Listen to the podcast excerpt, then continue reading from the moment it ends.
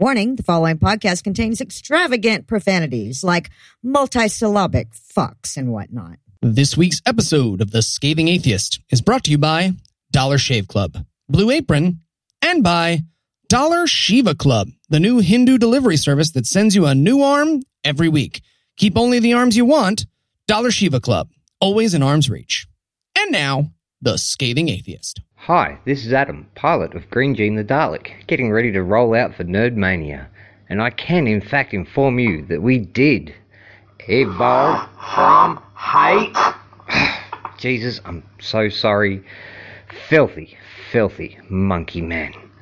Exterminate! Exterminate!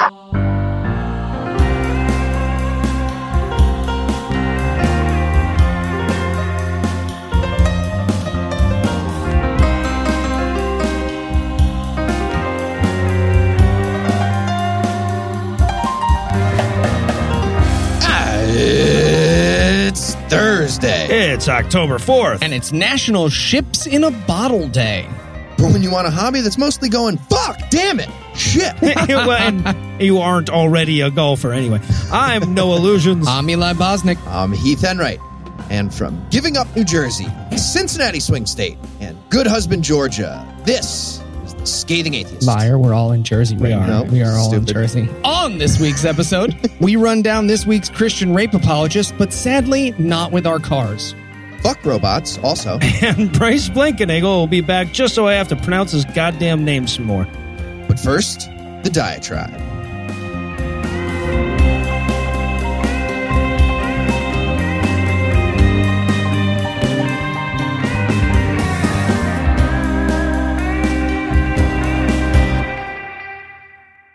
When I was growing up, my dad was a cop, and having a cop for a dad has some advantages, right? Like when your dad carries a gun for a living, you basically always win the my dad can beat up your dad arguments, for example. But there are also a few disadvantages. Like it was pretty much impossible to watch an action movie with him. You know, we're watching Die Hard and Bruce Willis is giving his I'm not ordering a fucking pizza line. And rather than laugh along with everybody else, my dad is getting audibly frustrated by how much authority the dispatcher has taken without sending a request up the chain of command. And I get that, right? I definitely inherited my dad's temper and I'm a science geek. So I definitely have those, but that's not how gravity works moments when I'm watching bad sci fi. But until now, I've never had to experience it to the extent that he did. I'm a science lover. I'm not a scientist and, and they don't make movies about people who do my job. But this week, I felt as close to my dad as I ever had when we had to watch God Friended Me for God Awful Movies. Now, if you listen to all our shows, which you totally should, if for no other reason than that's the only way to get all of Eli's jokes, you already know where I'm going here. But for those of you who don't, God Friended Me is a news TV show that CBS is rolling out this fall about an atheist who gets friended by God on Facebook. And he's not just any atheist, he's an atheist podcaster.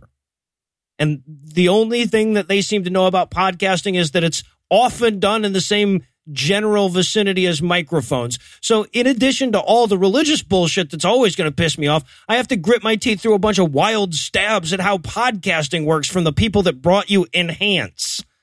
Of course, if you want to hear me complain about all the details, be sure to check out this week's episode of GAM. I'm not going to rehash all of that here. In fact, normally I make a rule of not letting the GAM movie inspire the diatribe so as not to get repetitive across the shows.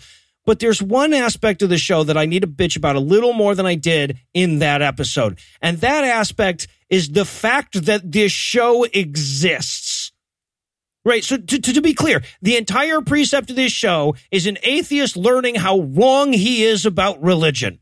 Now, the show's being a little coy about it, of course. It teases the fact that maybe it's not really God behind the Facebook account, and the wildly optimistic writers seem to think that they're going to get a whole series to sort out whether it's a supernatural actor or not. But one way or the other, the show presents itself as uh, like an atheist crisis in faith, or lack of crisis and lack of faith. No, no, I'm sorry, crisis in faith, because this dumb fucking show seems to think that atheism is born of faith in God not existing. And it falls into every dumb fucking trope about atheism that you can imagine. The atheist character is constantly flummoxed by why are there still monkeys levels of argumentation. His atheism origin story is based on God abandoning him when his mom got cancer. He's unreasonable and angry whenever the subject of religion comes up. He ignores evidence of the divine because he's so committed to his disbelief. And worst of all, of course, he's wrong.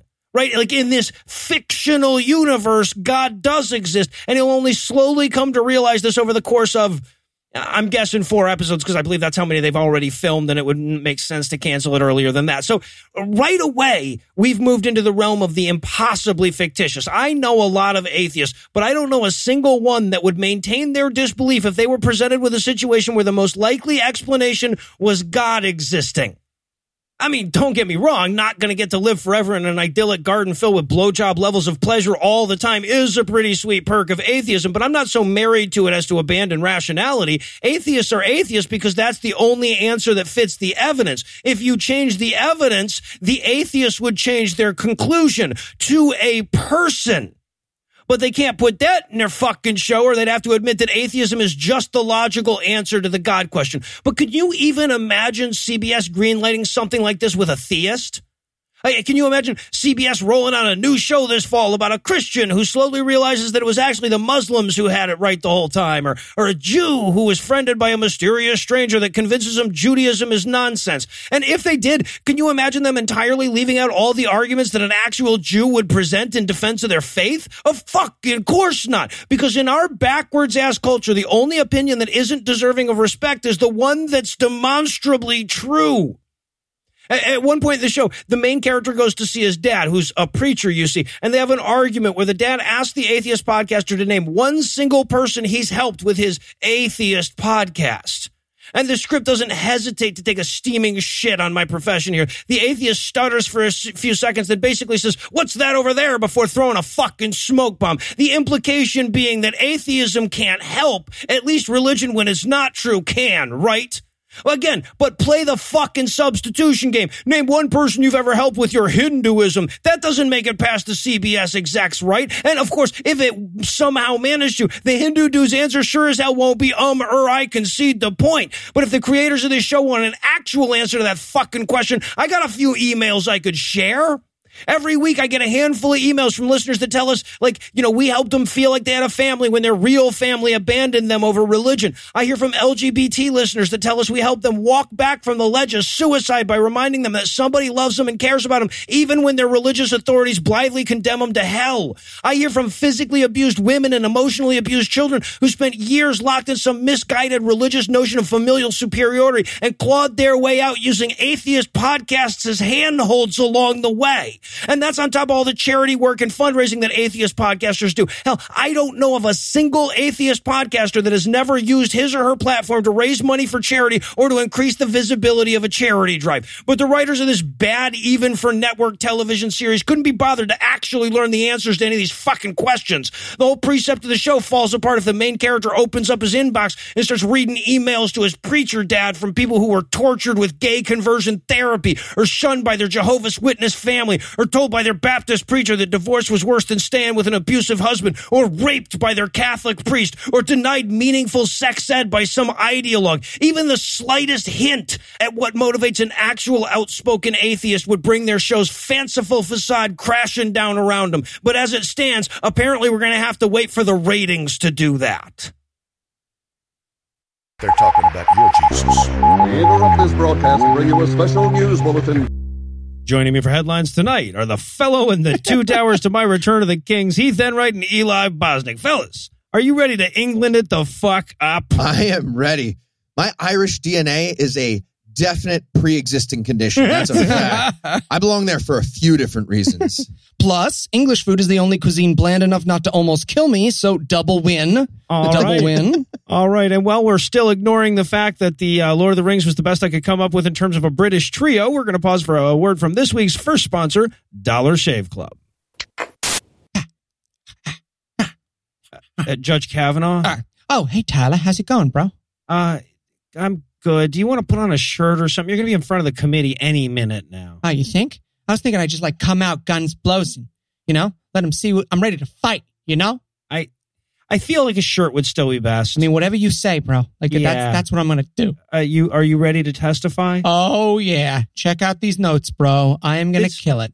This says scream like a crazy person, weep openly, beer. Right? How much did you have to drink today? I might skip the slur. sir. Noted. Noted. I mean, how else am I gonna get ready though? Well, Dollar Shave Club has everything you need to look, feel, and smell your best. They have amazing shower stuff, hairstyling products, toothbrushes and toothpaste, and of course, razors and shave supplies. Ah, aren't those the guy that make that amazing, awesome Big Cloud Good Shake hand cream? They sure are. I love that stuff. Leaves my skin silky smooth so that my tears slide right down my giant puffy red face. Yeah. Yeah, the hand cream is great. And right now, you can get ready with an amazing deal on any of their starter sets. I recommend the Daily Essential Starter Set because I love the Amber Lavender Body Cleanser, but you can't go wrong with any of them. Oh man, that sounds so much better than my morning routine of shakily pouring a bowl of Lucky Charms that I'm crying too hard to eat. How do I try it? Well, you just head over to dollarshaveclub.com slash scathing to pick your own DSC starter set for just $5. After your starter set, products ship at regular price. And make sure you check out their new video too. That's dollarshaveclub.com slash scathing. dollarshaveclub.com slash scathing, huh? All right, Tyler, I'm ready. Okay. And Brett, remember, don't tell any crazy, easily provable lies, okay? I can literally fly. Okay. In our lead story tonight, you know, every once in a while, in dark times like these, when all hope is lost, a beacon appears in the sky, and a team of extraordinary men and women assemble with one purpose. That purpose? Rape apology. Those people, everyone we have ever or will ever talk about on this show. Motherfuck. All right. But Eli, we, we already did Kavanaugh last week. Yeah. I, I know, but a bunch of Christians said crazy stuff. Yeah, but but that's what we did last week. No, but Yeah. different ones. Okay, carry on. All right. Thank you. So, for those of you who just stepped out of a time machine, uh, get back in your time machine.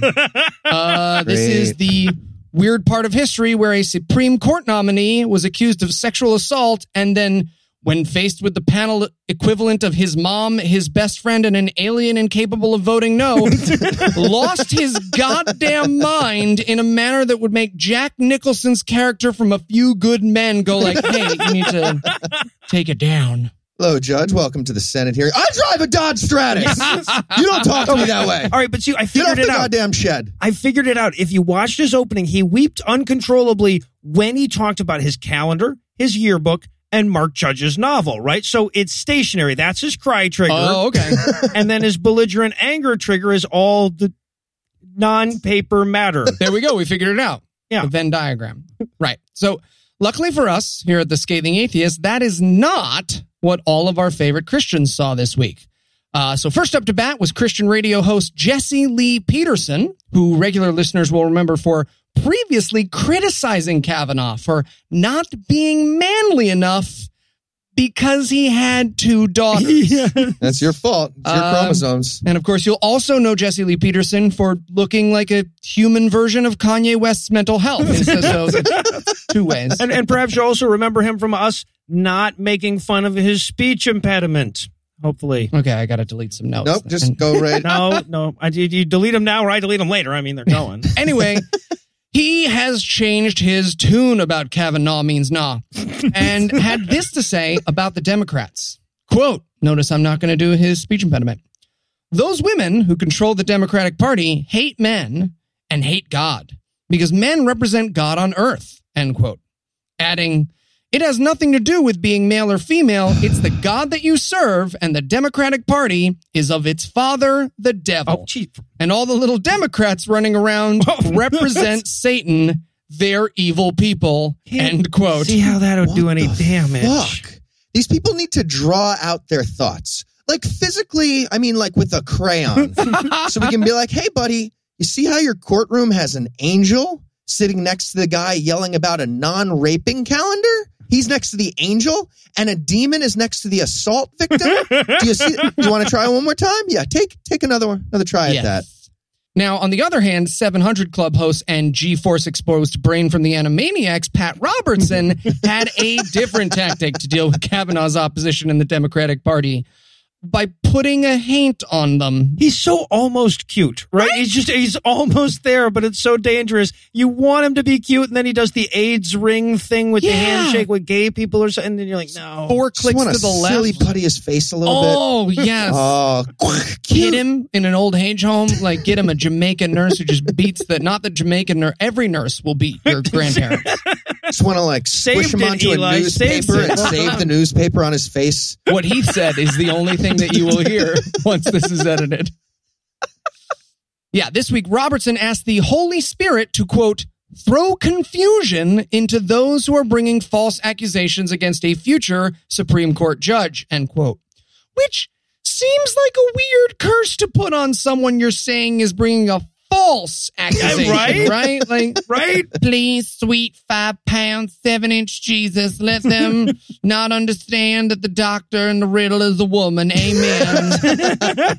It's tricky. Okay, you take Brett Kavanaugh and Mark Judge halfway across the river. you, you kick them over the Yeah, side. there you Then you go. go back for the grain. Oh, my time is up. I thought I was onto it. Yeah, I feel like you're tipping your hand there a little, P. Robes. You're, you're basically asking God to blank out the DNA you're sure isn't there. Yeah. That's Uh, but that's not all. AFA radio host and retired platypus Bryan Fischer went for a much more direct approach, letting his listeners know this week that Brett Kavanaugh is literally under attack from the demons from hell. Saying, quote, this is Satan and the demons of hell coming against one man because he stands for what is right and stands for what is true.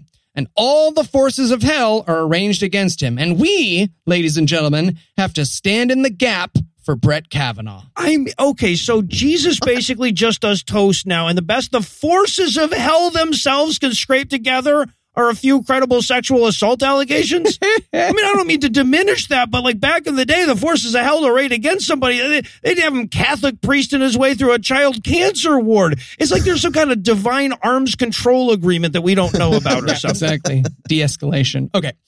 Also, first question, obvious question Does B-Fish think Brett Kavanaugh sexually assaulted a demon in high school, right? Really does. Does he think everyone does that kind of thing? These are the questions. I mean, calling sexual assault victims demons from hell isn't new. We're just not used to it as being, you know, a Protestant thing. That's what it that's what threw me. yeah. So next up, right-wing pastor Paul Begley took to his hilariously named long-running show, The Coming Apocalypse, to say, quote, That's a great movie. yeah, really good. quote, this is the darkest hour in the last 150 years, end quote. Which Hmm. Seems like a lot. I mean, the Holocaust I was was on top of pretty my bad, head. That was the Holocaust. first thing I I, was- I was thought of thinking. Holocaust. Then Yeah. again, they might have to find a different guy to overturn Roe versus Wade. So I see. no, it, is right, what I'm saying. right. No, see it's- it. it balances out, maybe. First, they came for the fetuses. Well, oh, okay, okay. Technically, the Jewish people first. Is who they came for. it's not a contest. It's not who they came for first. Tech- They're both bad. They're, I'm Yeah. saying they're both bad. Good people on all sides. I- Good fetuses on all sides. All right. So don't worry. Not all responses this week were as sane as the ones you've heard so far. Nope. No. Uh, bringing the crazy this week was one of our favorites, and we've missed her Christian prophetess Jennifer LeClaire. Jenny Leak. Yes. Who, aside from looking like if Miss Frizzle exclusively taught abstinence based education, shared the vision of a friend of hers about a 30 foot tall demon trying to stop Brett Kavanaugh. Uh, here's her retelling of the vision on her blog. Quote, in the vision, I saw a horse with the letter K shaved in its hair across the finish line. God's not even trying. Subtle. QED. Subtle. I saw a Supreme Court justice robe and gavel of supreme judiciary authority being handed to Kavanaugh. The Lord told me that Judge Brett Kavanaugh lives pure and fears him. End quote. Wow. I actually had the same dream. Um, and this is when Cory Booker just like drifts up in a Dodge Charger, runs over that horse with the shaved K, and then beats the shit out of Lindsey Graham with a wrench. and uh, and then he makes, Makes out, with Paul Walker. Yes, Makes out with Paul Paul Walker. Walker. It's such a good dream. You the had the same, same one? dream. We were right next to each other. They- that's how we had it. I We were awake. love how stupid God apparently knows her friend is, though. Like he's like, "All right, show her the horse with the letter K shaved on it. All right, maybe she'll get no. You know what? Just show her him physically receiving the accoutrements of the office, or she'll fuck this. You know what? Just tell her. Just actually, just tell her out loud. She'll wind up talking about a horse on a keto diet or something. We, we don't know. We don't know. Uh, she continues, quote, in the vision, I saw a demonic spirit nearly 30 feet tall standing in the Senate chambers. I asked the Lord, what am I seeing? And the Lord replied, This is the spirit that is wrestling against Judge Kavanaugh's purpose and destiny. That is so cool. Cory Booker was extra tall Extra in my tall in dream, our dream. too. Yes, absolutely. You get Same it. dream. So cool. And of course, last but certainly not least, one of our favorites and the god of everyone's ignorant uncle on Facebook, Coach Dave Daubenmire, yes. had perhaps the craziest take of all this week that women who lead men on are the real sexual abusers. Yeah. That's lovely. It's not like I wondered why his wife made him sleep in that empty football stadium, but now we know. Right? At least we know. Yeah, now we know. Still there. So that's It's right. No there. demons, no satanically inspired political parties for Coach Dave. No, he went full murder mystery, and it turns out that Brett Kavanaugh was the victim the whole time. You see, Oh, he's gonna go full okay, but what was she wearing during the rape, isn't she? he sure is. So, after explaining that everyone would be mad if Brett Kavanaugh used the "sure I assaulted her, but she was a slut, so whatever" defense, he took a hard right turn seemingly on himself saying quote how about all the times when you were a teenage boy and some girl led you on and led you on and then all of a sudden pulled the plug every guy that has blood flowing through his body has had that happen isn't that sexual abuse as well what? okay, hey, uh, quick flowchart for you, Coach Dave, and everyone else that seems confused by this very simple concept. Okay, so question one Did the consent go away? Uh, question two If you're reading this, you're a rapist. Why the fuck did you think there was another question? Gross. End of chart. and in jello pudding at the last supper news tonight remember when i said we were all done with christian rape apology for the week Did you say well that? I lied. Yeah. Because in a week filled with some of the most appalling rape apology I think any of us have ever seen, Bill Cosby's spokesman, Andrew Wyatt, stepped up to the mic and said, Hold my beer. Actually, he probably said, Bill, you can't hold my beer. Anybody Bill, hold my beer. Bill, you can hold this frisbee. Catch. Wow, that's weird how you, you caught that real easy as a blind person. Well, You Uh, like Daredevil, you see. You smell it? you hear it? Yeah. So in a public statement that would have made Lindsey Graham want to punch him in the balls, Wyatt called the long overdue trial of his client, quote, the most racist and sexist trial in the history of the United States. Interesting. End quote. Interesting. Cool. Okay. No, fair enough. So let's make it less racist and sexist then. We'll throw Bill Cosby in a river tied to a bag of rocks and see if he floats. Two votes. That would be Yep. less by his sexist uh, lawyer's definition. Yeah. Absolutely. And and not to try to take any wind out of the analogy, but Lindsey Graham just wants to punch black men in, in the balls for wearing suits. I mean, Right, it's- exactly. that's not a big deal. Yeah, shouldn't do that, Lindsay. joke. Yeah. Uh, but it actually gets worse. He then compared his client to Jesus, saying, quote, they persecuted Jesus and look what happened.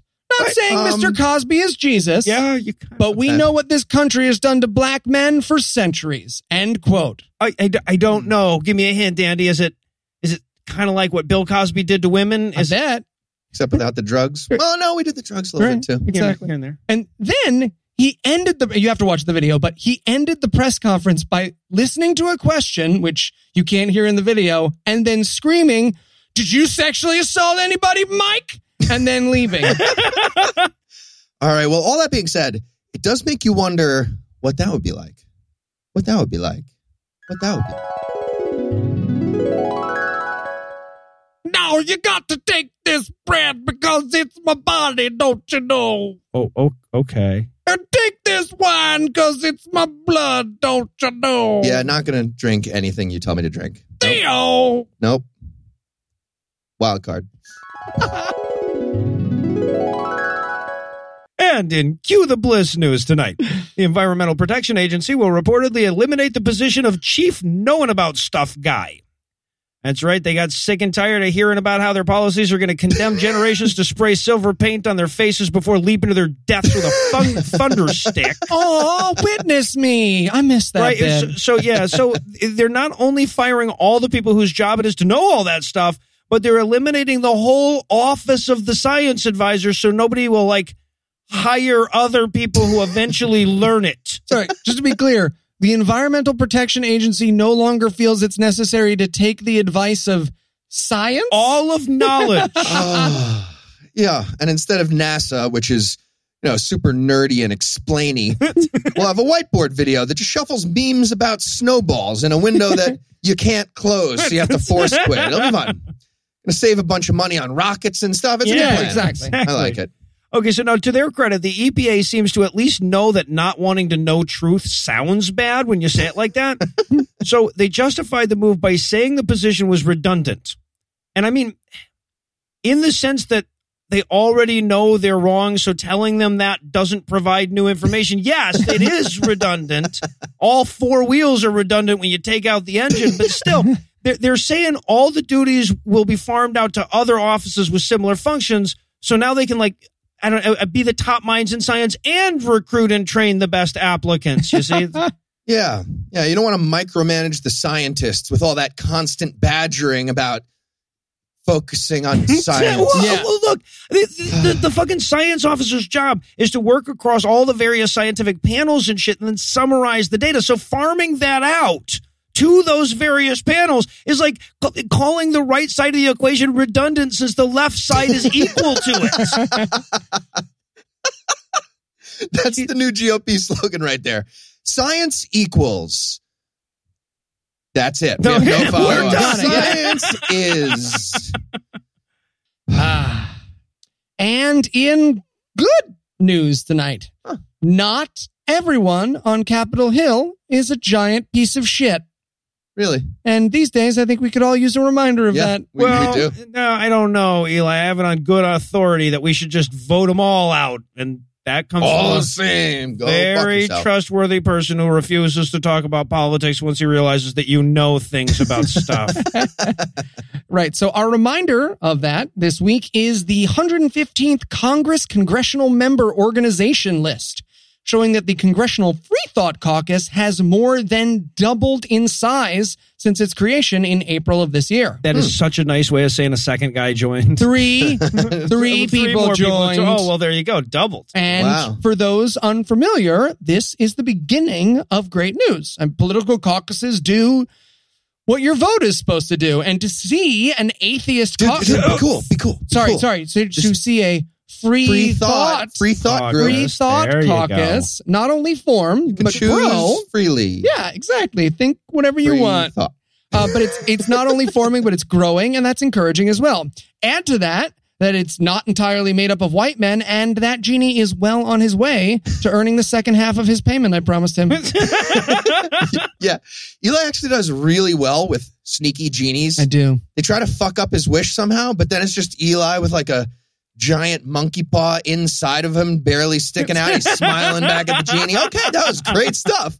Love the little twist with the monkey paw inside of me. Wish number two. Okay, so you know Lindsey Graham, right? You know Right. Lindsey Graham? Have you seen Cory Booker? Got a great second wish. okay, so with a little luck, maybe our grandchildren will live to see a day when the 104 million Americans that don't believe in God are every bit as influential as the 4 million Jews. It's like it's I can see it on the horizon or I can see a guy who can probably see it on the horizon from where he is. Right, a great horizon. grandchild somewhere. Yeah. So as of right now, the CFC controls six seats in the House, but that's a fantastic start. And assuming you motherfuckers all vote in a month, I have a feeling that that number will only keep going up. But you know, maybe we'll have to make a list of caucuses that everyone wants to join, and they can say how many or something. I don't know. I'm trying to. And finally tonight, we have a story about fuck robots. Oh. Get excited. Yeah, good because I gotta be honest, your fuck robot citation needed essay is starting to feel like that novel my mom's working on. You know, I am taking my time with it. no, it I- needs that's to be fine. That's good. That's good. All right. Well, first of all, fuck robots. Gonna restate that. And even better, it's about Christian people reacting to fuck robots. And even better than that, the fuck robots are from Canada. and it's all thanks to a company called Kinky's Dolls, based out of Toronto, that's working on plans to expand their business into the US, starting in Houston, Texas. But sadly, their first attempt is being put on hold, at least for the moment, thanks to a whole bunch of religious assholes, as you might guess.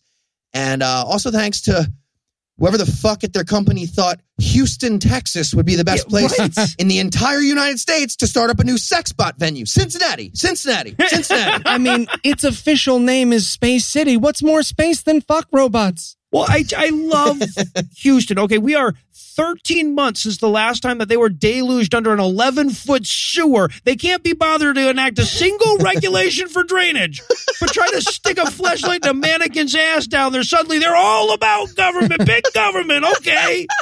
What? yeah. So uh, here's how it works at Kinky's Dolls. Okay, educational. this is going to be educational. So you walk in, uh, you pretend you were looking for the public library, and then you decide to stay Right, because well, you know you know. science. Right. And that's when you get to choose from their selection of anatomically correct silicone action figures with functional moving parts like lips, other lips, eyes, and fingers. Each one Moving. can cost up to $10,000 to build, which seems high to me. I mean, when I was a kid, we had a microwave banana peel and we liked it. Oh, Whatever. But for $60, you can get 30 minutes with your chosen half Asian fuckbot who laughs at your jokes more than Eli. And apparently, they're all, quote, warm and ready to play. Uh, I'd like to think they have other temperatures available too, but that might be extra. But so they're You know, available there's warm. one weird guy who complains about the definition of chilled. What? yeah, yeah, we know that one weird guy, Eli. I mean, if we made a list of all the humans in order of most likely to return his fuckbot to the kitchen to least, you'd be the only person not tied for second. And, yeah, to give you this fair. criticism. Yeah, so uh, now you all know what's at stake here. And one of the biggest driving forces behind the giant cock block is a group called Elijah Rising. So, as you'd probably guess, seeing a Christian group trying to describe why they're against fuck robots is the greatest. Yes, that's but also tragically stupid. For example, they're claiming that the fuck robots, quote, will not stop men from purchasing humans for sex, end quote. Uh, so, first of all, they actually might. Yeah. I feel like they might. Mhm. Also, sex trafficking and sex work are not synonyms. That's important. But regardless, uh, Jamba Juice won't stop sex work. Yeah, either. right, right. I mean, okay, bad example. You you can fuck a smoothie, but you know what I meant. Like, just like Uh, you- you whether or not you stop can. stealing smoothies from your desk because that's what I heard. I'm glad you heard that too. And uh, another problem claimed by the Christian group is that the fuck robots will actually increase the demand for quote prostitution and sexual exploitation of women and children end quote. And uh, that one took a jarring turn at the end. yeah, there. what? Did one of you guys bring up children? Did I say children, or or was that the religious group just out of nowhere that brought up the children? I mean, I did, but Noah said he was going to edit it out. So There were, Yep. there were some very interesting comments on triangle theory as applied to the Merchant of Venice. Eli Heath, so interesting. Heath, you were, so you interesting. were saying? Merchant of Venice. And now that we're on the subject, um, maybe at priest school graduation, the robes and the silly hat should come with a, a fuck doll of a little Irish kid. I'm just saying, like, if we're, let's decrease that if we're able to decrease that. Gross, but better than the current situation, right? Because literally anything is better than the current situation. So uh, uh, were were were some very interesting comments on obscure economics reference here. He, thank you. You were also saying guns and but no, okay, bad example again. and here's the final objection. They're claiming that sex bots won't reduce violence against women or advance women's rights because they're they're all about that stuff. Yeah. So, um, oh, absolutely. Great, yeah. Until Houston allows churches and Bibles into their city, it wouldn't be fair to have fuck robots. Point, Right. guys. Very good point. It's amazing that the only two arguments they have that might be valid if you're like really liberal in your interpretation would also apply to cheese. All right. So uh once in a while we get set up just right, and this is clearly one of those times. Let's put 10 seconds on the clock. Haven't done this in a Oh, while. shit. oh, Um, Names for the sex bot brothel. Oh, it's right go. before Uh, we go to. do your androids come in electric sheep? That's so good. um, the cyborg Dello. I'm out of practice. I'm sorry. I'm out of practice. Got a limbo. Uh, all right, time's clicking out. Uh, uh the House of Ill reboot.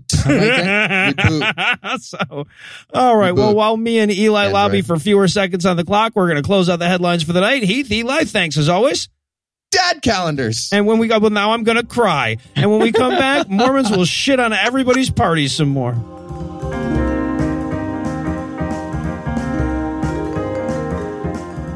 Hi, I'm Senator Lindsey Graham. And I'm Sarah Huckabee Sanders. If you're like us, you can no longer dine in public for fear of being held responsible for your actions. But that doesn't mean you can't eat great. Thanks to Blue Apron. Blue Apron delivers farm fresh ingredients and step by step recipes to your door. Which is good, in case, like me, whenever you go outside, villagers gather to scare you with torches and stuff. Hey, those are good people. I like them. Wrong, no, wrong guys with torches. Oh, okay. So whether you're looking for a quick and easy meal or a full culinary cooking experience, Blue Apron lets you choose from a range of recipe options without someone walking over to your table at IHOP and explaining that you managed to be so evil that the very sight of you is worthy of action. So just listen to these mouth-watering selections. For example, seared steaks and homemade steak sauce, Delicious. stir-fried sweet chili chicken, Mm-mm. tomato and basil pesto pizza. Yeah. Please stop doing that. Okay. And the knowledge that you'll go down in history as close to a Nazi as this period in history will allow. I think the last one is just us. But it gets better. Just in case you'll never ever hold a job again, you can check out this week's menu and get your first three meals free at blueapron.com slash scathing. That's blueapron.com slash scathing to get your first three meals free. Blue Apron, a better way to cook. Arby's said they'd leave the dumpster unlocked if I promised to come by at night. You want in, Lindsay? Totally. Excellent.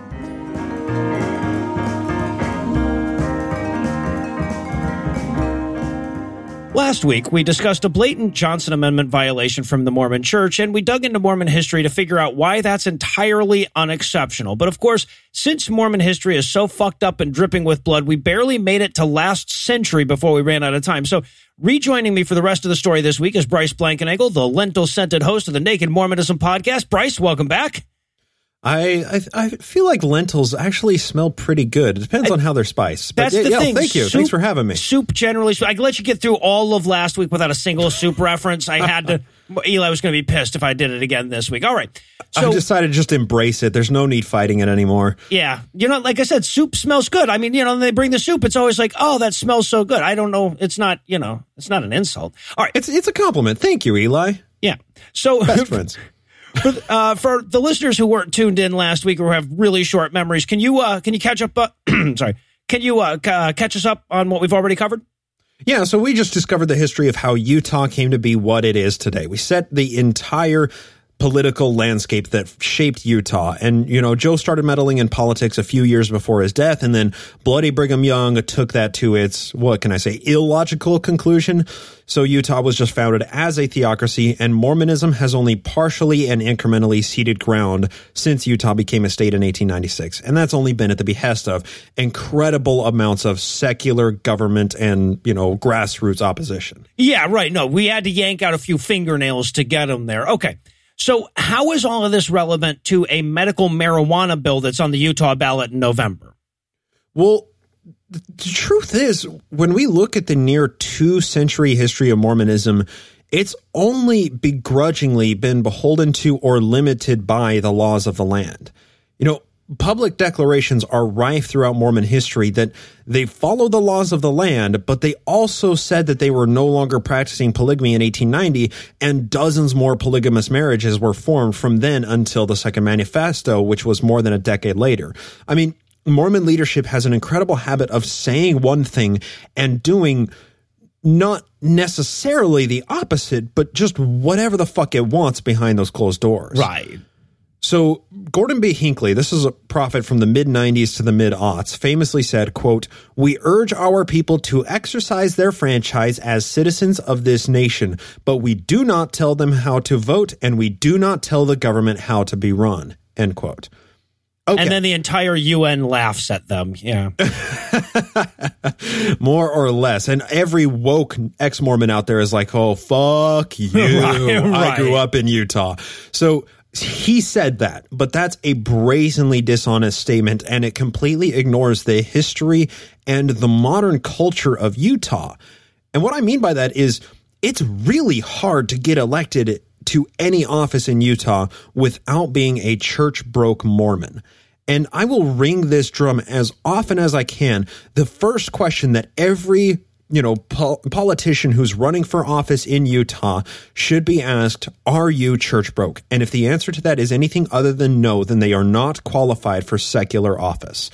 So, I mean, trying to get appointed to a justice in a rural town of in Utah without being Mormon, I mean, tough shit. Every office from governor to your local dog catcher for all of Utah history has been occupied almost exclusively by Mormons. And I, I, should point out because I was looking into this before we, you know, I was just doing some googling on like how, how many non-Mormon senators have they had and everything. And as soon as you mention this around a Mormon apologist, they get all huffy and puffy. And the first thing they do is they reach into their bag of tricks and they pull out a bunch of non-Mormon territorial governors, and they're like, "Look at all these non-Mormons," but they leave out the fact that those were the ones that were appointed by the federal government to tamp down on Mormon theocracy, and that like they went to war over those people, right? Yep. That yes. just that gets yes. left out. It's all of this just completely absent of the context and, and, understanding even today's culture in Utah. You see it every single day. You just have to live in Utah for more than a week to understand. Okay, so how does the church steer the politics? I mean, do they just like send out a voter guide that that uh, from the church, or, or what? What? How do they um how do they steer things? No, they, they're very careful not to leave a paper trail, right? Mm. No, the the church doesn't need to exert influence like that on, on like particular bills usually because every Mormon in these government positions knows the church's stance on any given subject and they legislate and rule based on those collective cultural values. So it doesn't have to be overt of the church, you know, sending out an email and people and urging their members to vote one way or another. It's that every Mormon in Utah views the world through a specific lens and the church happens to be the crafter of that lens. Utah gotcha. politics for Utah's entire history have been almost exclusively exclusively the undertaking of Mormons who are seeking to build this idea, this Zion, the new Jerusalem.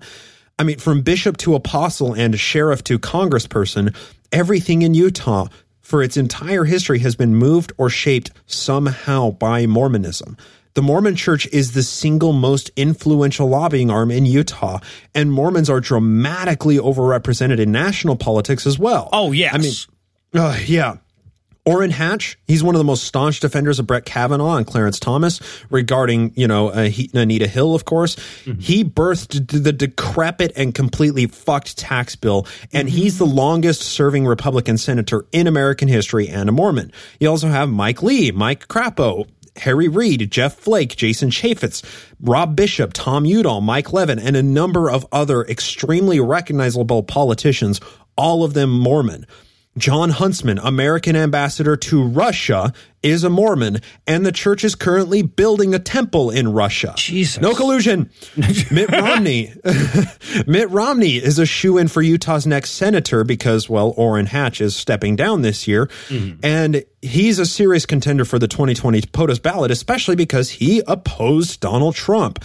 I mean, really, a reasonable argument could be made that Mormonism and Mormons have influenced more national politics than any other single Christian denomination in all of American history. And that is a huge fucking statement. When I first saw that, I was like, no, no, come on. But then when you start looking at the history there, like you said, especially in comparison to the percentage of people that are actually Mormons, that if, you know, if, if you look at it on a per capita basis, that's undeniable. Yeah. They have like uh, I believe that there's about six percent of politicians who are openly Mormon in in our our national sphere right now, but Mormonism only represents like less than 1.5 percent of the population here. Wow! So it, they're dramatically overrepresented. Whereas you know atheists are you know it depends on what poll you're looking at, anywhere from 15 to 25 percent are you know the nones. and there isn't there's what two politicians who are you know atheists. Uh, it's insane. The discrepancy is painful here. And add into all of that, that's the politicians of it. Uh, but there are even like some of the crazy bastards who took over that bird sanctuary in Oregon were Mormon. One of them called himself fucking Captain Moroni. Why not just General Hitler? I mean, seriously, you read the Book of Mormon, you know Moroni's yeah. story, but honestly, Take notice, people. Mormonism is a force to fucking be contended with. Well, right, and we tend to lose sight of that fact because they've done such a good job of pretending that it's all about minivans and, and, and bake sales and shit. But for the record, Sleeper cells. yeah, the Mormons are still waiting for the federal government to collapse so they can rise from its ashes like a theocratic phoenix. And remember how well that went for Europe? All right, so. Let, us move on to this medical marijuana pr- uh, proposition. My guess is that the Mormon Church, which insisted for years that bars have screens so that Mormons wouldn't have to watch alcohol being poured, is against it. Am I right? Yeah, Anti- yeah, yeah, yeah. So let's let's get into some of the details of Prop 2 here. It is opposed by dozens of private organizations and senators, politicians, mayors, congresspeople, past and present. And then Kirton McConkie, which is the law firm for the church and quite frankly way overfunded um, and, and extremely powerful. They drafted a line by line fear mongering statement about Prop 2, which was outlined and published on Mormon Newsroom. You know, Kirton McConkie drafts most of their public statements. Now, here are the arguments that are in opposition to this. It is, um, it'll destroy our children, of course. Only potheads want it, and all the medical patients in support of it are just simply hired goons. And then, of course, another argument is that if we have med- medicinal cannabis, it's going to pave the way for recreational pot. Now, that last point is actually true, but alcohol is legal and it ruins millions of people's lives, so that's just fucking stupid. Yeah. So here's a quote from the the church's statement on it. Uh, quote, or sorry, this is from the the Proposition Two page on Ballotpedia. Uh, the Utah Medical Marijuana Initiative is neither needed as a practical matter nor good public policy generally. The truth is, the Utah Medical Marijuana Initiative is a ruse being perpetrated by Utah li- libertarians and radicalized potheads across the country. An oxymoron, if I've ever Yeah, heard of right. one. I was going to say potheads can do a lot of shit, but radicalized not so much, man. Regardless of the good people these deceivers front as medically needy. The DC lobbyists at the Marijuana Policy Project, old hippies at NORML, and our own liberty loving kooks at the Libertas Institute feign a non existent morality, some pot induced moral code that only consuming marijuana will appease. Let me be as blunt as I can. You see what he did there? You see what he did there? Oh, that's nice. clever. That's well. You, you must be high to think this initiative is a good idea. And uh, wow. Wow, it takes balls to come out so strongly against liberty, but I guess when you own the state, you own the fucking state, right? Yep. Yeah, yeah, yeah. And, and really, the the Mormon Church said it would be all right with a bill that allowed for medicinal cannabis to be sold by prescription only through an approved pharmacy. But that's not how any state has done medicinal cannabis so far. Every other state have done dispensaries because cannabis requires a lot of space to grow and to, to, to you know, process it. Yeah, right. You can't just order it from Pfizer, right? Yeah, exactly. But a bill might pass in Utah which allows medicinal cannabis instead of just CBD oil as is currently legal in Utah. But the problem still remains that there's no legal method to acquire the cannabis, which makes it effectively illegal. Yeah, well, yeah, legal to buy but illegal to sell is not a meet in the middle compromise here. And especially when they, they in the 2014 law said that people can have low THC but high CBD cannabis oil. They just have to buy it from an approved dispensary and then they just don't build those dispensaries. It makes it effectively illegal. Right, Now- it's like the Stamp Act that originally made marijuana illegal. It was never or wasn't illegal originally to, to own it. You just had to have a federal tax stamp, which they didn't print any of. Exactly, and now it, it's you know is classified as a Schedule One drug, which fuck you. Um, of course, the the major issue here with the Kirton McConkie statement ab- about the negative impact of the cannabis bill is that it does make a few good points, It- and I'll just illustrate one for example. It says that there's no tracking of a patient's medical state after the prescription.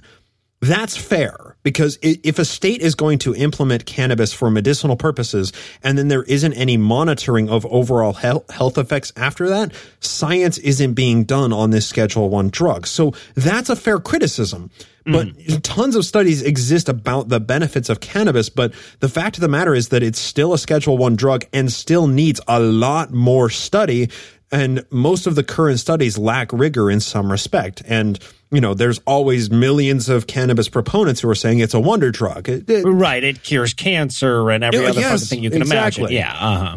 But the rest of the points that Kirton McConkie makes about this bill, they're all fear mongering or complete bullshit with no factual basis. Yeah, yeah. So l- let me just chime in here to say, like, hand wringing about radicalized potheads and liberty loving kooks aside, I do agree that the whole medical marijuana thing is a bit of a canard. Right. There are uh, very few. I think there's only one actual legitimate medical use for uh, for marijuana, but but no real medicine is prescribed in unknown quantities with unknown potency the way that medical marijuana is. It's it's a backdoor to recreational use, and I'm not a big fan of that compromise. That being said, it's better than sending people to jail, right? And that's the only possible way to legalize to any degree in the nation's most conservative state. So, you know, I'll hold my nose through it. So, uh, now, with such a, a, a vocal Mormon opposition to it, is there anyone in Utah that's actually supporting this bill? Yeah, so Prop 2 is supported by Truce, uh, the Utah Patients Coalition, the Salt Lake County District Attorney, because Salt Lake is a little tiny bright blue dot among a sea of red in Utah, and then also the Libertas Institute. And, and the Libertas Institute is a libertarian institute, but, you know, sometimes libertarians can be right about some, you know, some ideas of liberty.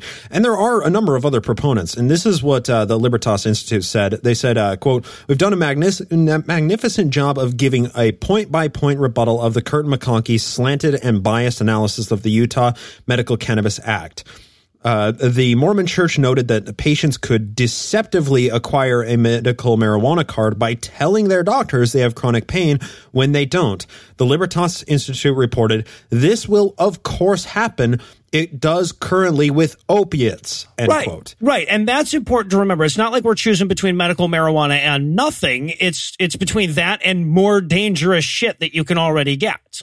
Right. It's a habit forming herb that you smoke or consume as opposed to chemically narcotic opiates that fuck people's lives. Yeah.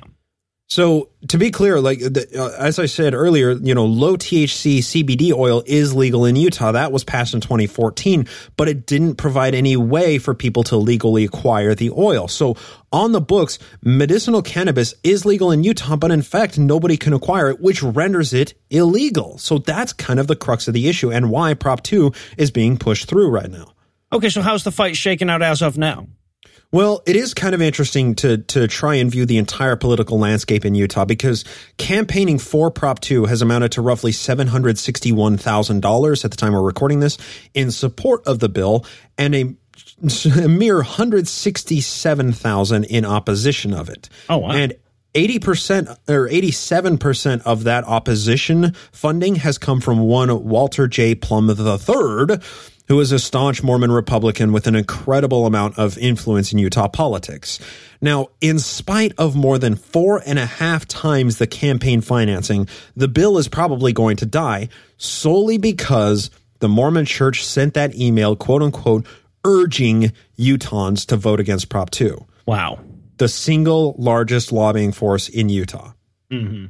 So, should we be surprised the church urged its members to vote no on this medicinal cannabis bill coming up in November? I mean, the leadership grew up during reefer madness. The current prophet just turned 90 fucking 4. His Wow. grandparents were born in the 1860s in Utah, 35 years before it was a state. Wow. Yeah. Well, because if there's anybody you can trust to know what the modern world needs, it's a guy that was born before we had penicillin and talkies. Jesus. I, I mean, really, if anybody wants to know what a theocracy in America looks like, pick up a Utah history book. Get Blood of the Prophets on audiobook and just sit back in awe and wonder of all of the horrific shit that Mormons have done throughout Utah history. yeah. But to end on, you know, I don't want to drag everybody down through the mud here. So let's end on a positive note. You guys have been to Salt Lake City recently, right? Yeah. Yeah. And, and despite what Eli would have you believe, it's more than just good avocado toast. Oh, yes, lots of beautiful, great, and spacious buildings, right? Salt Lake City has an adolescent counterculture growing. In 2016, they elected their first openly gay mayor. The further you travel from Salt Lake City, the more conservative it gets, but that little blue dot is slowly infecting the nearby major cities and it will continue to spread. a lot of millennials are fed up with shit stunts like Proposition 8 in California, you know, the uh, opposition to gay marriage. And now with this most recent opposition with Prop 2, Mormons are waking up. And what that means is someday in the future, Mormonism will no longer be a majority in Utah. But that's only come after more than a century and a half of secular society incrementally wrestling power out of their greedy fucking theocratic paws. All current statistics show the church is bleeding young people. When the old fuck generation dies off, nobody will be there to replace them. But let's temper that optimism. The great monolith won't give up without a continued fight. And this this fight will be perpetuated by nearly infinite resources from arguably the most wealthy religion in the world. And it's also worth noting the fucking Mormons outlive everybody else because they don't drink or smoke or any fucking thing. Yeah. All right. So, yeah, I, I mean, I, I actually looked into this. The most recent numbers I found uh, show that nearly 40% of Utahns are non Mormon. And in Salt Lake City, they're less than a percent over the majority. It's like 50.3%. So, yeah, there's a silver lining here. Yeah, so really, like the, the counterculture is growing, and it's only going to continue to grow as the demographic of nones nationwide continues to grow. So, Utah listeners, vote yes on Prop Two. All right, and now, Yeah. of course, that's that's my opinion, and not that of Scaling Atheist or Puzzling a Thunderstorms LLC. That's coming from Bryce Blankenagel. so that's coming from Bryce Blankenspangle. So vote yes on Prop Two, everybody. No, well, actually, you know what? We pay our taxes here at Puzzle and a Thunderstorm, so yeah, we're allowed to say it. Also, we are that is the position of Scathing Atheist and Puzzle and a Thunderstorm LLC. And Awesome. when you show up at your Utah polling station, you look those Mormons in the eye and you tell them Noah sent you. Yes, indeed. And also keep an eye on your newsfeed for anything about Utah and medicinal cannabis. I mean, the story is constantly developing, and when this airs, it's probably already changed since we recorded it. So just keep an eye out, and now hopefully everybody's a bit informed on exactly all of the forces that are at play in Utah right now. Awesome. Well, uh, Bryce, thanks so much for dropping all this knowledge on us, and I'm looking forward to seeing you across the pond, bro. Yeah, for sure. And likewise, I mean, I just did a, uh breakdown of the sentient post fucked American Pie Orrin Hatch on Glassbox podcast, just to illustrate how Mormons have infiltrated the highest ranks of national politics. Zion is coming, people. Get some food storage or make sure that you're close enough to the blast zone like me. You know, Seattle's pretty great. So, Yeah. yeah, I look forward to seeing you at QED, man. Awesome. Uh, well, once again, if, if you want to learn more about the baffling, bloody, bigamous history of Mormonism, be sure to check out Bryce's serial history show, Naked Mormonism, which we'll have linked once more in the show notes. And Bryce, thanks again for hanging out. As always, thank you, Noah. It's really a pleasure to come on here. We believe in nothing. Yeah, we believe in nothing.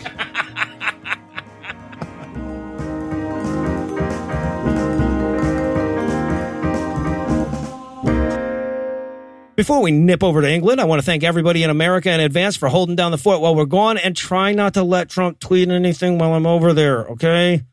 Last time I was there, I spent a week assuring all the Brits that we'd never be dumb enough to elect that man president, and then America made me look bad. So, better job this time, okay? Also, last chance to get tickets to see us in London is the day this episode comes out. Be sure to check the show notes. Platinum Night has sold out, I believe, but we still have some general admission tickets available, and we'd love to see you there.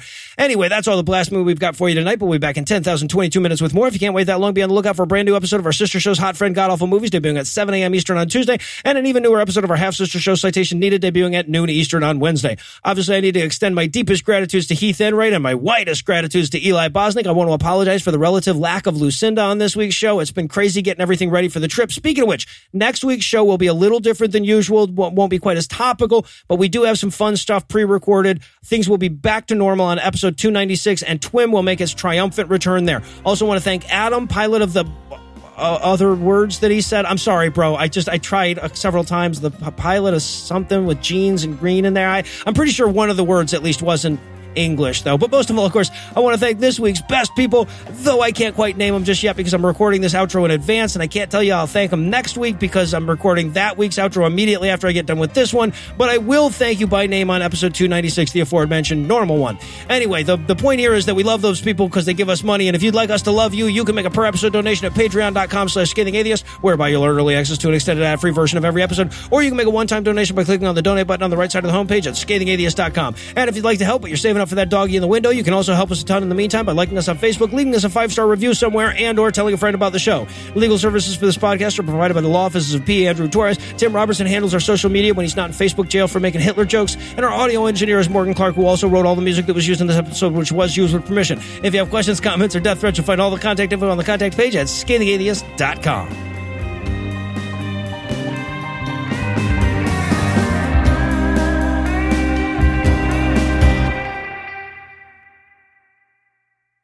The preceding podcast was a production of Puzzle and a Thunderstorm LLC, copyright 2018, all rights reserved.